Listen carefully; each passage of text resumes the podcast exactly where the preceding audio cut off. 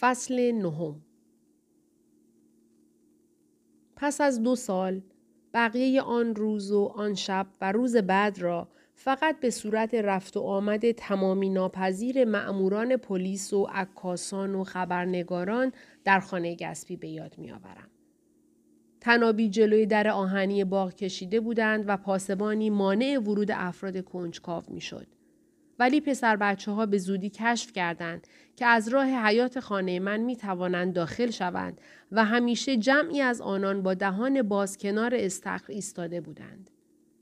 یک نفر که ظاهر مثبتی داشت و شاید کاراگاه بود وقتی آن روز بعد از ظهر روی جسد ویلسون خم شد کلمه دیوانه را به کار برد و قاطعیت اتفاقی صدای او بود که لحن گزارش های خبری را در روزنامه های صبح روز بعد تعیین کرد. اغلب این اخبار کابوسی بودند غریب تا حد اغراق متکی به حدس و گمان پر اشتیاق و نادرست هنگامی که شهادت میکایلیس در دادگاه تحقیق پرده از سوء زن ویلسون به زنش برداشت فکر کردم که به زودی تمام داستان به صورت پاورقی پر آب و تابی تقدیم خوانندگان شود. اما کاترین که هر چیزی ممکن بود بگوید یک کلمه هم نگفت. و حتی در این کار مقدار غیرمنتظره ابراز شخصیت کرد.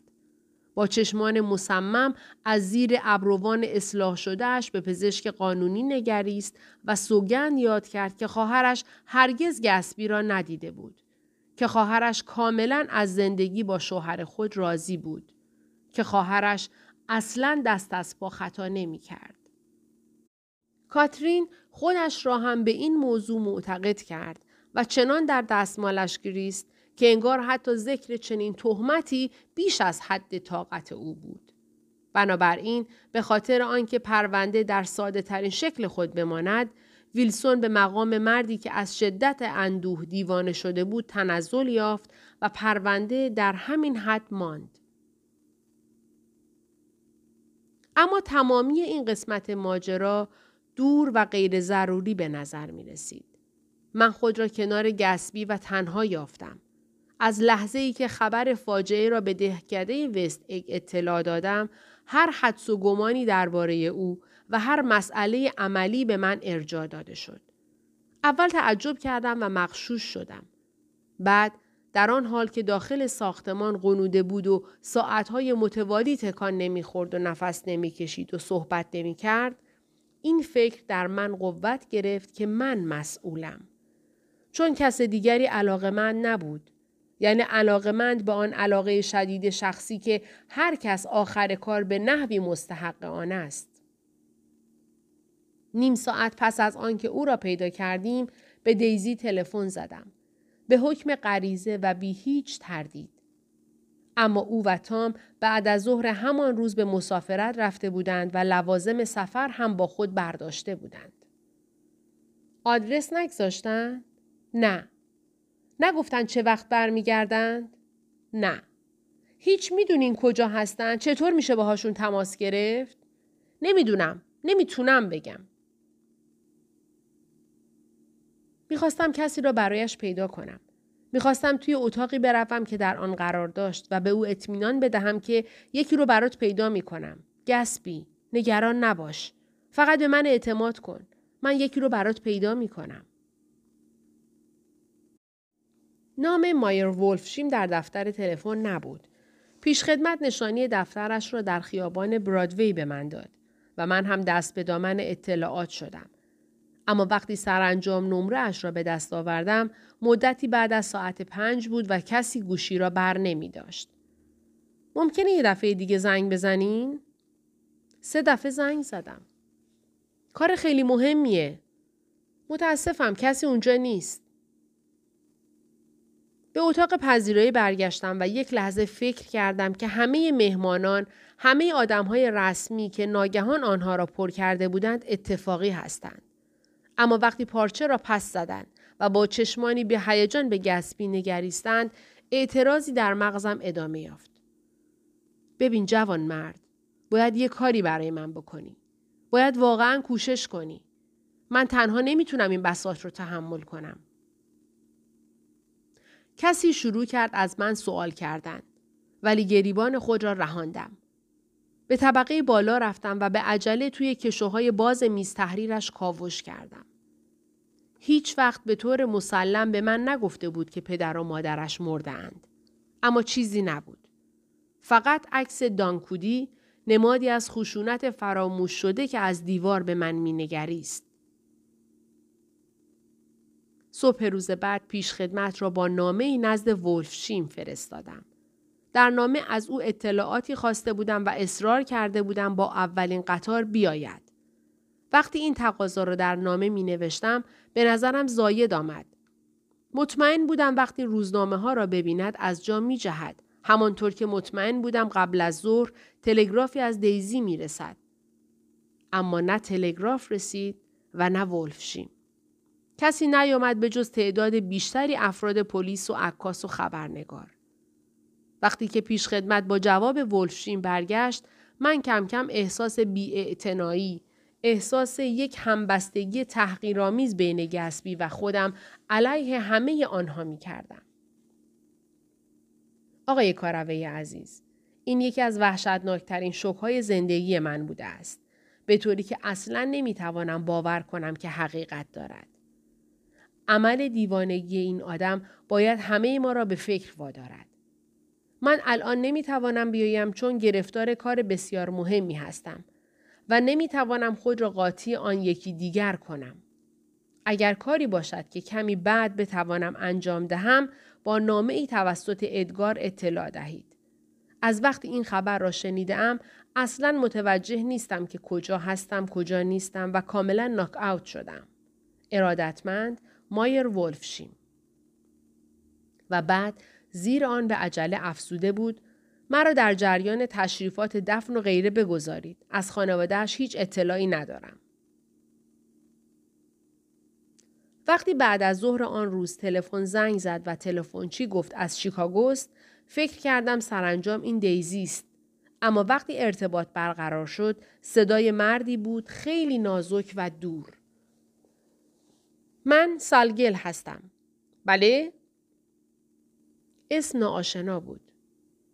نامه مزخرفی بود نه؟ تلگراف من رسید؟ تلگراف نرسیده. تونتون گفت پارک کوچیک افتاده تو هچل. وقتی اوراق قرضه رو تحویل داد گرفتنش. پنج دقیقه زودترش یه بخشنامه ای براشون از نیویورک رسیده بود که نمره ها توش بود. اینو چی میگین ها؟ آدم هیچ وقت نمی‌دونه تو این شهر استونا. الو؟ نفس بریده حرفش را قطع کردم. گوش کنید من آقای گسبی نیستم. آقای گسبی مرد. در آن سوی سیم سکوت درازی برقرار شد و به دنبال آن کلامی از تعجب و بعد طلق کوتاهی که نشانه قطع شدن ارتباط بود. فکر می کنم در روز سوم بود که تلگرافی به امضای هنری گتس از شهری در مینسوتا رسید. متن آن فقط حاکی از این بود که فرستنده تلگراف فورا حرکت می کند و مراسم دفن را تا ورود او عقب بیاندازیم. پدر گسبی بود. پیرمردی موقر. بسیار مفلوک و مضطرب که خودش را برای مقابله با هوای آن روز گرم سپتامبر در پالتوی بلند ارزان قیمتی پیچیده بود. چشمانش پیوسته از فرط هیجان چکه می کرد.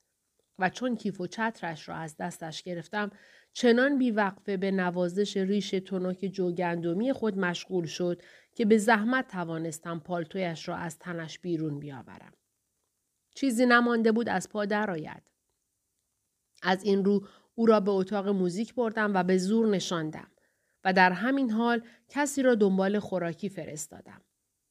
اما حاضر نشد چیزی بخورد و لیوان شیر از دست لرزانش ریخت. گفت خبرش رو توی روزنامه شیکاگو خوندم. همه تفصیلاتش تو روزنامه شیکاگو بود. بلافاصله حرکت کردم. من نمی‌دونستم چطوری به شما اطلاع بدم. چشمانش که چیزی را نمی‌دید پیوسته گرد اتاق میچرخید. گفت دیوونه بوده. حتما اون یارو دیوونه بوده. اصرار کردم که قهوه میل نداریم؟ هیچی نمی‌خوام. حالا چیزی میل ندارم آقای کاروی. بله حالا چیزی میل ندارم. جیمی رو کجا گذاشتن؟ او را بردم به اتاق پذیرایی که پسرش در آن آرامیده بود و همانجا تنهایش گذاشتم. چند پسر بچه از پله ها بالا آمده بودند و توی سرسرا را تماشا می کردن. وقتی به ایشان گفتم چه کسی از راه رسیده است با اکراه رفتند. اندکی بعد آقای گتس در را باز کرد و بیرون آمد. دهانش نیمه باز بود و صورتش کمی گل انداخته بود و از چشمانش اشکهای منفرد نامنظم چکه می کرد. به سنی رسیده بود که دیگر مرگ خاصیت قافلگیری وحشتناک را ندارد و چون حالا دوروبرش را نگاه کرد و برای نخستین بار ارتفاع و شکوه سرسرا را دید و اتاقهای بزرگی را که تو در تو به آن باز می‌شد اندوهش کم کم به سرافرازی بهتامیزی آمیخته شد. کمکش کردم به یکی از اتاق خوابهای طبقه بالا برود. در مدتی که کت و جلیقه اش را می‌کند برایش توضیح دادم که همه ترتیبات کار به آمدن او موکول شده بود. نمی‌دونستم شما چی می‌خواین آقای گسبی. اسم من گتس هست. آقای گتس. فکر کردم شما ممکنه بخواین جنازه را ببرین غرب. سرش را تکان داد. جیمی همیشه در شرق خوشتر بود. ترقیش رو در شرق کرد. شما دوست پسر من بودید آقای با هم نزدیک بودیم. می‌دونین آینده بزرگی در انتظارش بود. اگرچه جوان بود یک عالم قدرت فکری داشت. و متأثر از این سخن دستش را به سرش زد و من با اشاره سر تصدیق کردم.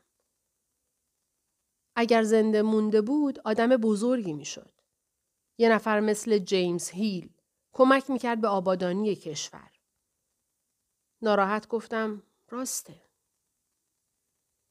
با رو تختی ابریشم دوزی شده ور رفت آن را کنار بزند. بعد با حرکات خشکی دراز کشید و همان لحظه خواب بود. آن شب آدمی که آشکارا وحشت زده بود تلفن زد و پیش از آنکه خودش را معرفی کند مسررا خواست بداند من کیستم. گفتم من آقای کاروی هستم. آه. ظاهرا نفس راحتی کشید. بنده کلیپ اسپرینگر. من هم نفس راحتی کشیدم. چون این به ظاهر نوید حضور یک دوست دیگر بر گور گسبی بود. نخواسته بودم خبر تشییع جنازه در روزنامه چاپ شود و جمعیت تماشاگری را به گورستان بکشاند. و از این رو خودم به چند نفری تلفن زده بودم اما پیدا کردنشان مشکل بود. گفتم تشییع جنازه فرداست از اینجا توی منزل. دلم می‌خواد به هر کسی که علاقه من باشه اطلاع بدین. عجولانه جواب داد اوه البته ولی احتمال اینکه کسی رو ببینم کمه. اما اگه دیدم. لحن او مرا بدگمان کرد. شما که خودتون البته هستین. حتما سعی می‌کنم بیام. علت اینکه تلفن زدم این بود که حرفش را قطع کردم. یک دقیقه صبر کن. چطور قول بدی که حتما میای؟ راستش حقیقت اینه که من خونه یک کسایی در گرینویچ هستم که تقریبا توقع دارم فردا رو با اونا باشم. در حقیقت یه جور پیکنیکی ترتیب دادن. البته من حد اکثر سعی خودم رو می‌کنم که در برم. هه. افسار گسیخته از دهانم بیرون پرید که لابد شنید. چون با ناراحتی عصبی ادامه داد. علت اینکه تلفن زدم اینه که یه جفت کفش من اونجا مونده. می‌خواستم ببینم اگه زحمت نیست به پیش خدمت بگین اونا رو برای من بفرسته. می‌دونین کفشای تنیس هستن که بدون اونا من تقریبا بیچاره هستم. آدرس من رو آقای بیف بقیه اسم را نشنیدم چون گوشی را گذاشتم. پس از آن برای گسبی احساس یک نوع شرم می کردم. آقایی که به او تلفن زدم تلویحا گفت بر سر گسبی همان آمده بود که سزاوارش بود. اما تقصیر من بود. چون این آدم از کسانی بود که با شجاعت کسب شده از مشروب گسبی تلخترین نیشها را به گسبی می‌زد و نمی بایستی من توقعی از او داشته باشم. صبح روز تشییع جنازه به نیویورک رفتم تا مایر ولفشیم را ببینم. راه دیگری برای دست یافتن به او ظاهرا برایم وجود نداشت. دری که به توصیه معمور آسانسور گشودم عنوان شرکت سرمایه گذار سواستیکا بر آن نوشته شده بود و اول به نظر نمی آمد کسی تو باشد. ولی پس از آنکه چند بار به صدای بلند الو الو کردم از پشت یک دیوار چوبی صدای مشاجره برخاست و چند لحظه بعد زن یهودی جذابی در چهارچوب در داخلی پدیدار شد و با چشمان سیاه خسمانه مرا برانداز کرد. گفت هیچ کس نیست. آقای ولفشیم رفتن شیکاگو. قسمت اول جواب آشکارا نادرست بود. چون کسی در داخل شروع کرده بود به سود زدن ناموزون روزاری. لطفا بهشون بگید آقای کاراوی می‌خوان ببیننشون. از شیکاگو نمی‌تونم برشون گردونم اینجا. می‌تونم؟ در این لحظه صدایی که به طور خطا ناپذیری متعلق به ولفشین بود از آن طرف در گفت استلا زن تند به من گفت اسمتون رو بذارین رو میز وقتی برگشتم بهشون میدم. ولی من می‌دونم که اینجا هستن. زن یک قدم به سوی من برداشت و شروع کرد دستهایش را با ناراحتی به دو طرف دامن خود کشیدن. سرزنش کنان گفت شما جوونه خیال می‌کنین هر وقت بخواین می‌تونین به زور بیاین تو؟ ما دیگه از این کار خسته شدیم. وقتی من میگن شیکاگوه شیکاگوه دیگه. نام گسبی را بردم. آه. یک بار دیگر مرا برانداز کرد. ممکنه یک دقیقه گفتین اسمتون چیه؟ ناپدید شد. یک لحظه بعد مایر ولفشیم به حالت پروقاری در آستانه در ایستاده و هر دو دستش را به طرف من گشوده بود. مرا به داخل دفترش کشید و با صدای پر احترامی گفت زمان غمگینی برای همه ماست. و سیگار برگی به من تعارف کرد. گفت فکر من به اولین آشنایی با او برمیگرده. سرگردی که تازه از ارتش بیرون آمده بود و پوشیده از مدالهایی بود که تو جنگ گرفته بود و به اندازه بیپول شده بود که مجبور بود لباس افسریش رو همین جور بپوشه چون نمی‌تونست لباس شخصی بخره. اولین باری که دیدمش وقتی بود که اومد تو سالن بیلیارد واین برنر در خیابان چهل سوم و تقاضای کار کرد. دو روز بود چیزی نخورده بود. گفتمش بیا با من نهار بخور. در عرض نیم ساعت به اندازه چهار دلار بیشتر خوراک خورد. پرسیدم شما وارد کار و معاملش کردین؟ واردش کردم کدومه؟ من اونو ساختم. صحیح. از هیچ. از تو فاضلا کنار خیابون بلندش کردم. فورا متوجه شدم که چه جوان برازنده و به ظاهر آقاییه. وقتی گفت آکسفورد بوده دیگه می‌دونستم که می‌تونم خوب ازش استفاده کنم. وادارش کردم عضو لژیون آمریکا بشه و اونجا یه سر و گردن از خیلی از اعضای دیگه بالاتر بود.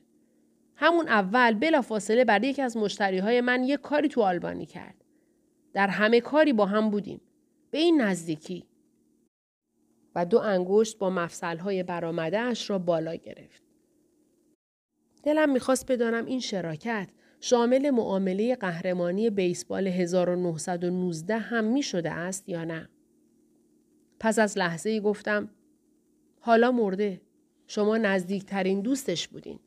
بنابراین می‌دونم که می‌خواین امروز بعد از ظهر به تشی جنازش بیاین. دلم می‌خواد بیام. پس بیاین. موی توی سوراخ‌های دماغش در آن لحظه که سرش را تکان داد و چشمانش پر از اشک شد اندکی لرزید. گفت نمی‌تونم.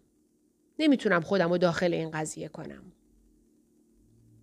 ولی قضیه ای نیست که داخلش بشین یا نشین. همه چیز تموم شده. وقتی یه نفر کشته میشه میل ندارم به هیچ ترتیبی قاطی کارش بشم.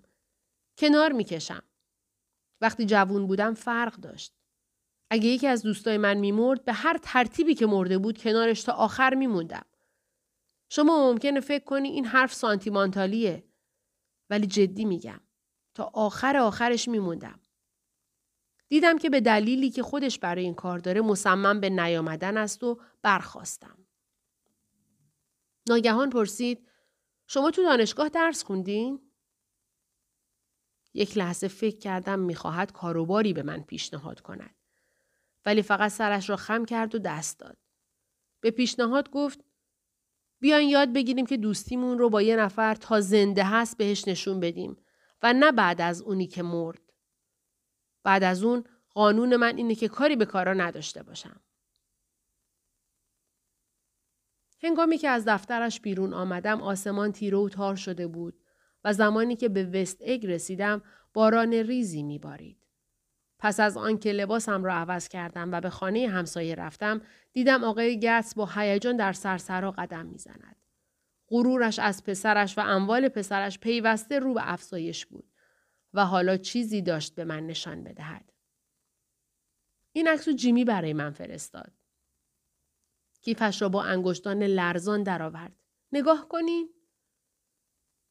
عکس خانه گسبی بود که گوشه های آن شکسته بود و از تماس دست های متعدد کثیف شده بود. همه جزئیات آن را با اشتیاق به من نشان داد. با هر اونجا رو نگاه کنین خود در چشمان من ستایش می جست. عکس را آنقدر به این و آن نشان داده بود که برایش واقعی تر از خود خانه بود. اینو جیمی برای من فرستاد. به نظر من عکس خیلی قشنگیه. خوب افتاده. آره تازگی پسرتون رو دیده بودیم؟ دو سال پیش اومدش به دیدن من و این خونه ای رو که حالا من توش زندگی می‌کنم برام خرید. البته وقتی از خونه فرار کرد وضعمون بد بود. اما حالا می‌بینم که دلیلی برای اون کار داشته. می‌دونست که آینده بزرگی در انتظارشه. و از وقتی هم که پولدار شده بود خیلی برای من دست و دل باز بود. مثل اینکه اکراه داشت عکس را در جیبش بگذارد. و آن را یک دقیقه دیگر پاکشان جلوی چشمان من نگاه داشت. بعد کیفش را در جیب گذاشت و کتاب کهنه پاره پاره به نام هاپلان کسیدی بیرون آورد. نگاه کنین این کتابیه که وقتی پسر بچه بود داشت. بهتون نشون میده. کتاب را از آخر باز کرد و به طرف من گرفت تا ببینم. روی صفحه سفید انتهای کتاب کلمه برنامه به خط درشت خانا نوشته شده بود و کنار آن تاریخ 12 سپتامبر 1906 و زیر آن برخواستن از خواب شش صبح. ورزش با دنبل و بالا رفتن از دیوار 6 و 15 تا 6 و 30. مطالعه برق و غیره 7 و 15 تا 8 و 15. کار 8 و 30 تا 4 و 30. بیسبال و ورزش 4 و 30 تا 5. تمرین فن بیان و توازن و راه رسیدن به آن 5 تا 6. مطالعه اختراعات ضروری 7 تا 9. تصمیم های کلی دیگر وقت خود را در مغازه شفترز تلف نکنم. دیگر سیگار نکشم و آدامس نجوم. یک روز در میان حمام کنم. هر هفته یک کتاب یا مجله آموزنده بخوانم. هفته ای پنج دلار خط خورده بود. سه دلار پسنداز کنم. با پدر و مادرم مهربانتر باشم.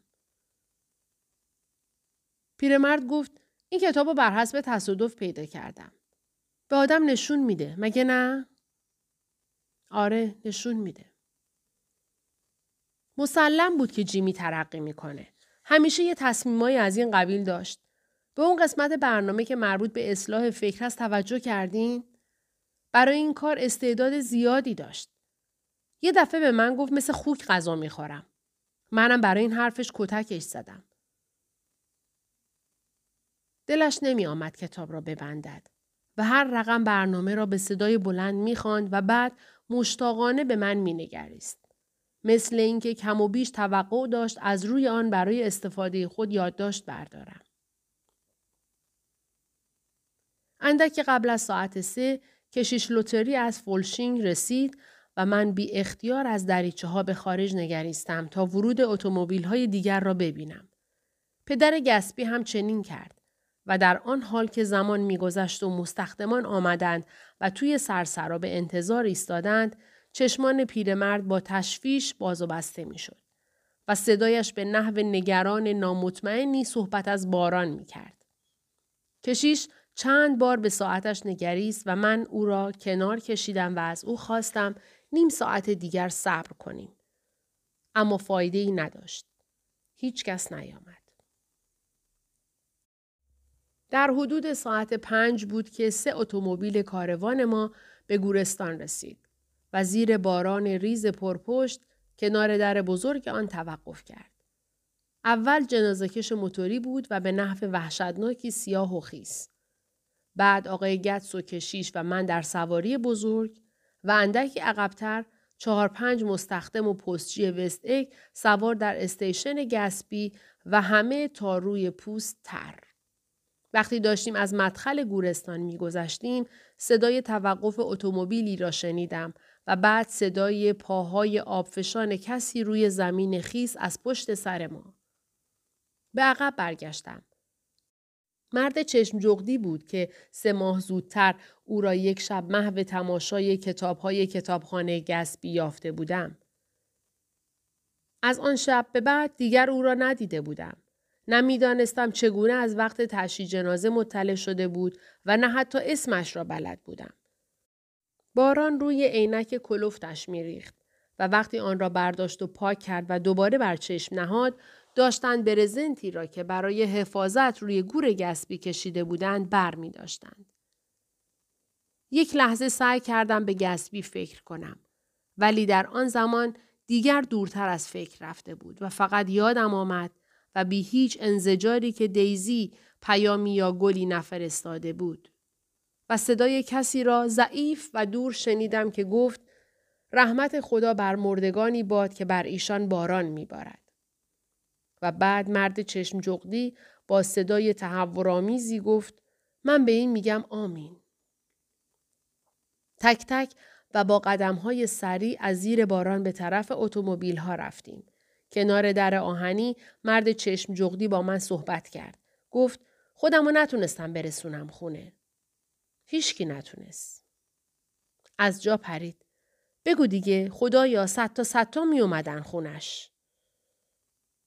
عینکش را برداشت و دوباره از تو و بیرون پاک کرد. گفت مادر سگ بدبخت. از خاطره های زنده تر من خاطره برگشتن به غرب میانه است در وقت کریسمس از مدرسه شبانه روزی و در سالهای بعد از دانشگاه. آنها که از شیکاگو دورتر می رفتند، ساعت شش یک عصر دسامبر در ایستگاه قدیمی و تاریک یونین جمع می شدند. چند دوست شیکاگویی با ایشان بودند که خود دیگر گرفتار جشن و شادی تعطیلات شده بودند و فقط برای یک بدرقه عجولانه آمده بودند. پالتوهای پوست دخترانی را که از مدرسه میس فلان یا میس بهمان برمیگشتند به یاد می آورم و صدای قلقل نفسهای یخزده را در دستهایی که بالای سر خود وقت دیدن آشنایان قدیمی تکان می‌دادیم و مقابله دعوتها را و بلیت دراز سبز را که در دست دستکشدار خود می فشردیم و سرانجام خود واگنهای زرد تیره راه آهن شیکاگو میلواکی سنت پال که به شادمانی کریسمس روی خط کنار سکو ایستاده بودند. وقتی در دل شب زمستانی راه می افتادیم و دیگر برف حقیقی برف خود ما کنار قطار بر زمین نشسته بود و کنار دریچه چشمک می‌زد و چراغهای کم نور ایستگاه های کوچک ویسکانسین رد می شدند، ناگهان هوا تند و تیز و وحشی و نیروبخش می شد. بعد از شام وقتی از واگن رستوران در امتداد راهروهای سرد برمیگشتیم نفسهای عمیقی از آن را به درون ریه میفرستادیم و در مدت یک ساعتی شگفت به نحو ناگفتنی آگاه از هویت خود در این سرزمین بودیم و سپس دوباره جزء بینام و نشانی از آن می شدیم. غرب میانه من همین است. نه گندمزارها یا دشتها یا قریه های گم شده سوئدی نشین آن.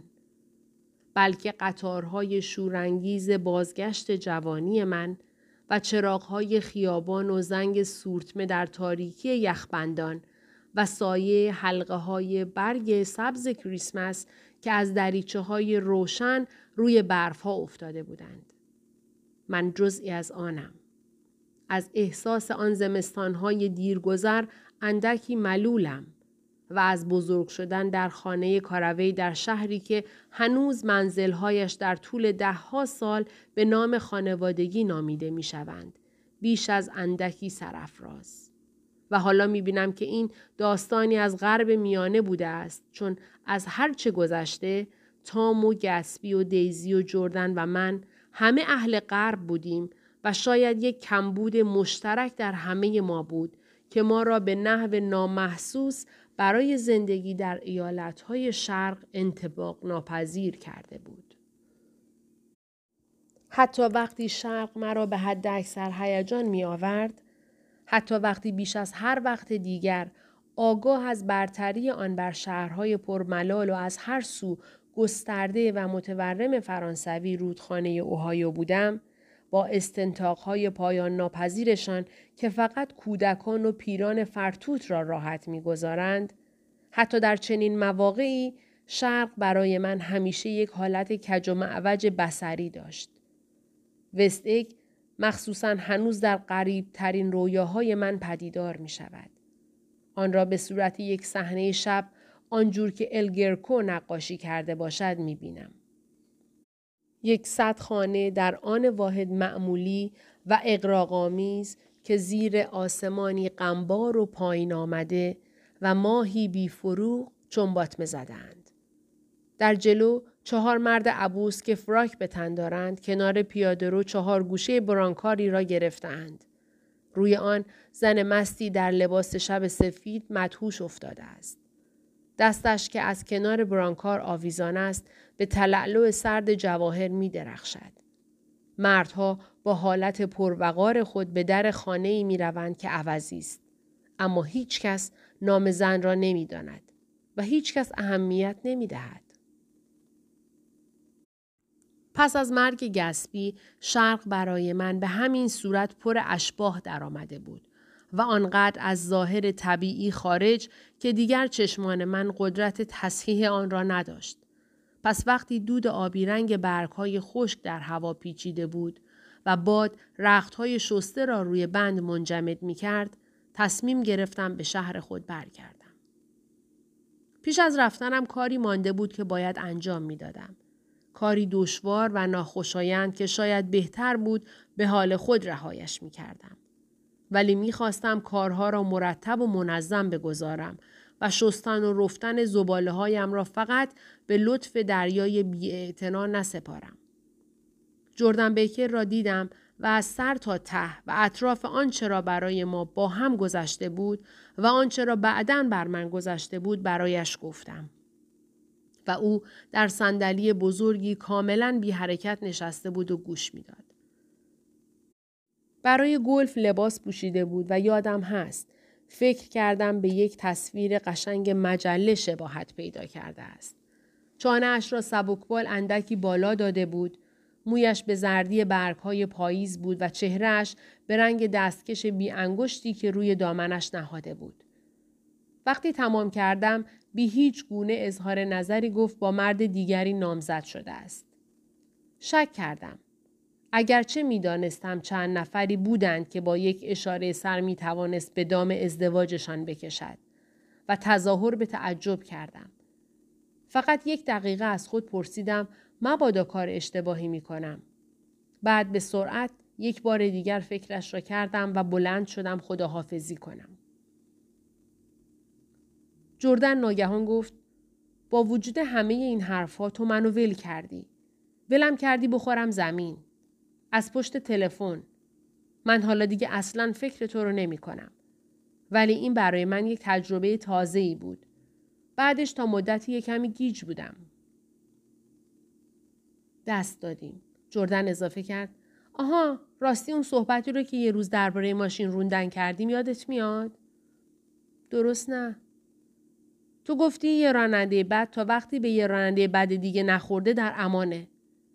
بالاخره من به یه راننده بد دیگه برخوردم. مگه نه؟ مقصودم اینه که یه چنین حدس غلطی برای من یه جور بیمبالاتی بود. من فکر کردم تو آدم نسبتا صاف و راستی هستی. فکر کردم غرور پنهانت همینه. گفتم من سی سالمه.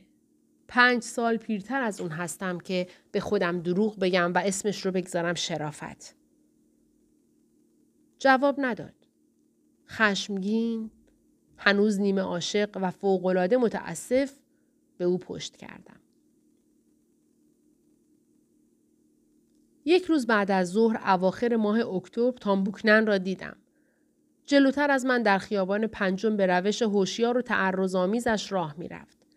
دستهایش را کمی جلوتر از بدن خود گرفته بود تا گویی هر گونه مزاحمتی را از خود دفع کند و سرش به سرعت به این سو آن سو میچرخید و خود را به حرکت چشمان بیقرارش تطبیق می‌داد. درست همان لحظه ای که قدمهایم را آهسته کردم تا مبادا از او سبقت بگیرم ایستاد و اخم کنان به ویترین یک مغازه جواهر فروشی خیره شد. ناگهان مرا دید. برگشت و دستش را به طرف من پیش آورد. چی شده نیک؟ به دست دادن با من مخالفی؟ آره خودت می‌دونی که چه نظری درباره تو دارم. تند گفت دیوونه شدی؟ نیک؟ پاک دیوونه. نمی‌دونم از چی دلخوری. تام اون بعد از ظهر به ویلسون چی گفتی؟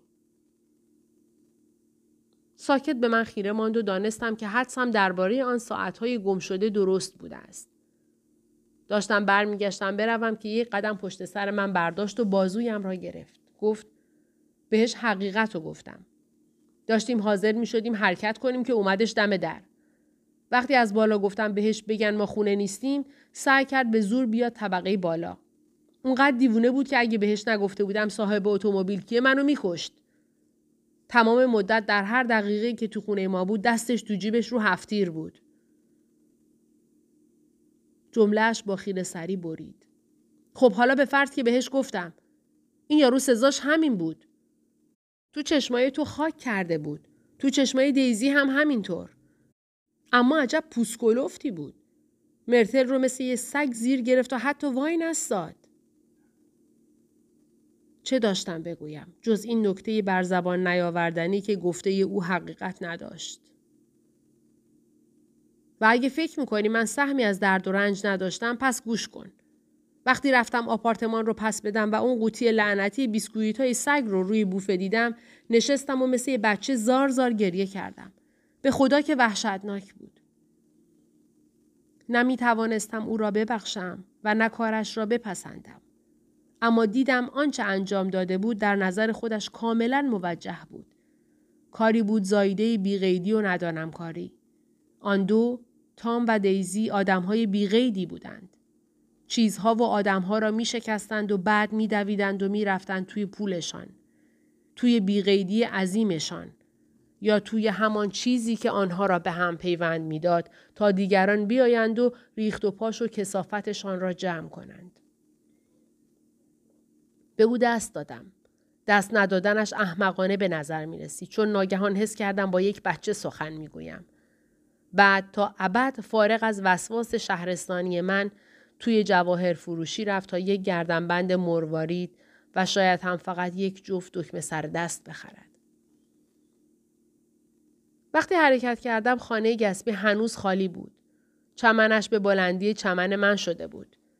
یکی از رانندگان تاکسی دهکده ممکن نبود با مسافری از جلوی خانه او رد شود و دقیقه ای نایستد و به طرف خانه او اشاره نکند. شاید همو بود که در شب تصادف دیزی و گسبی را به ایست اگ رسانده بود و شاید داستانی از خودش هم بافته بود. این داستان را هرچه بود میل نداشتم بشنوم و هر وقت در ایستگاه قطار پیاده می شدم از او پرهیز می کردم. شنبه شبها را در نیویورک می گذراندم چون مهمانی های پرزرق و برق خیره کننده گتسبی به اندازه‌ای در خاطرم زنده بود که صدای موزیک و خنده را ضعیف و لاینقطع از باغش می شنیدم.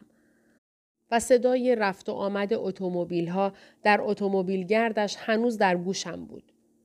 یک شب صدای یک اتومبیل واقعی را از آنجا شنیدم و دیدم چراغهایش جلوی پلکان ورودی ایستاد. اما تحقیق نکردم. احتمالا آخرین مهمانی بود که از انتهای عالم برمیگشت و خبر نداشت که زیافت به سر رسیده است. آخرین شب که چمدان بزرگ خود را بسته بودم و اتومبیلم را به خاروبار فروش فروخته به همسایگی رفتم و آن خانه عظیم نامربوط نامراد را یک بار دیگر تماشا کردم.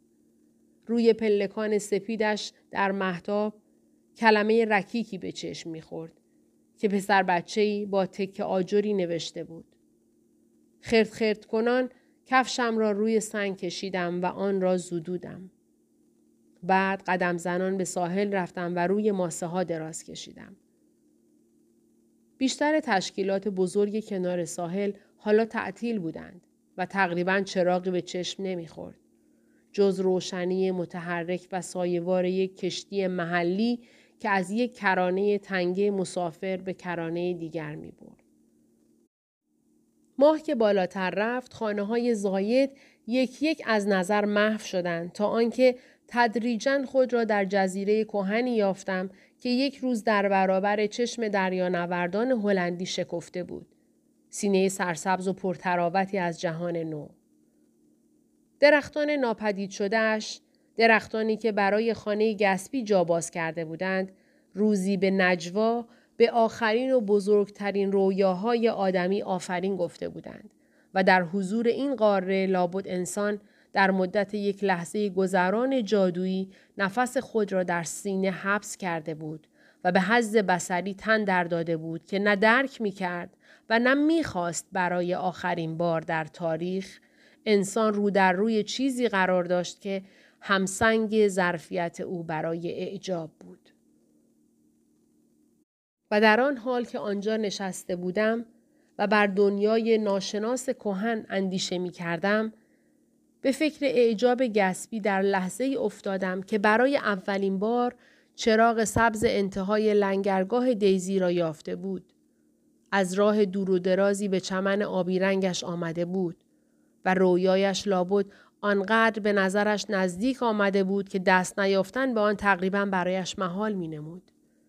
اما نمی‌دانست که رویای او همان وقت دیگر پشت سرش جایی در سیاهی عظیم پشت شهر آنجا که کشزارهای تاریک جمهوری زیر آسمان شب دامن گسترده اند عقب مانده است.